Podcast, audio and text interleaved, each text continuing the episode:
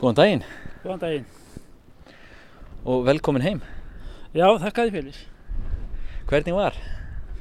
Þetta var bara, þetta var auðvitað áfall. Bróta þetta prinsip að fara aldrei til, til Reykjavíkur. Hvað kom til þess að þú þurftir að brjóta odda á aflæti þínu? Það kom nú ekki á góðu. Það ég fekk eh, sló kýrhala í auga á mér tímum rétt um hvítasunnuna og blætti mikið inn á augað og svo eitist hann og en núna fyrir nokkrum dögum þá kom svona svartur baugur inn á augað og morgun eftir þá var baugurinn horfinn og komið mikið af svona, já ég kalla geimrustli inn á, inn í sjónuna. Þarna voru tveir kostir og hvort voru góður, annarkvort að missa sjónuna eða fara. Og hvað sástu í Reykjavík? Sem betur fór þá þetta sá ég nú lítið því að þegar ég kom nú út af deildinni þá var nú hérna ástandi á sjóninni þannig eftir skoðun að það var nú eiginlega valla hægt að hafa augun opinn. Þannig að þetta svona bjargaðist þannig séð að þetta skadaði ekki sála lífið eins mikið. En var eitthvað sem kom þér á óvart sem þú þó sást eða varast áskinja? Já það er auðvitað umferðin í Reykjavík, hún er auðvitað algjört kás og svona eftir að maður gæti svona ímynda sér að þarna væri um helmingi margi bíla á ferð. Það var auðvitað, ég veit ekki hvað við vorum lengi að komast þarna heim til um ásmís og konunans og þegar að sko gangandi fólk fer nú fram úr bílum þá er nú eitthvað að. Fór umfyrir svona hægt? Og bara stopp.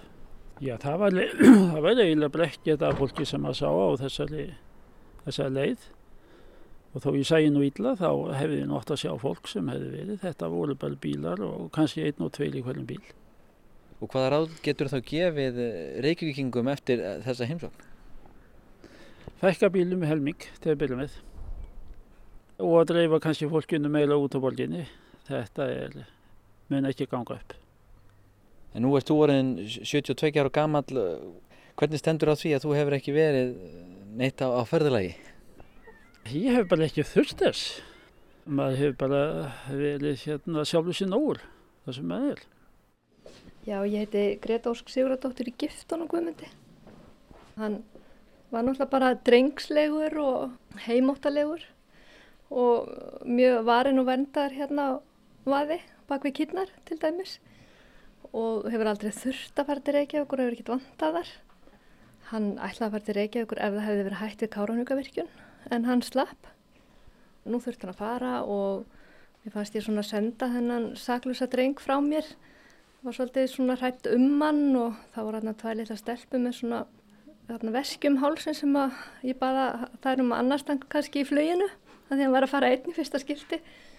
Nú þegar hann kom tilbaka þá þetta var svona annar maður sem stegi út úr vélinni, hann myndi með svona kvikmyndalegara, svona svo forframaður og svona svolítið harsfýraður bara og eiginlega of örugum með sig, svona eins og heimisborgari, svolítið eins og leikari, það vantaði bara sólgleirun og nú er eiginlega bara að vera alveg óþólandi og hérna ég verði að byggja ykkur að gera ekki alltaf mikið úr þessu að því að fyrir að vera svo grópin, það hálfa að vera nóg sko. Okkur gengur ítla að fót okkur, bara þjóðin sem slík, við fyrir bara upp og niður aftur sko, náum einhver, einhver jafnvægi okkar bara vandamáli er nú að það að við eigum yngar framtíða sín.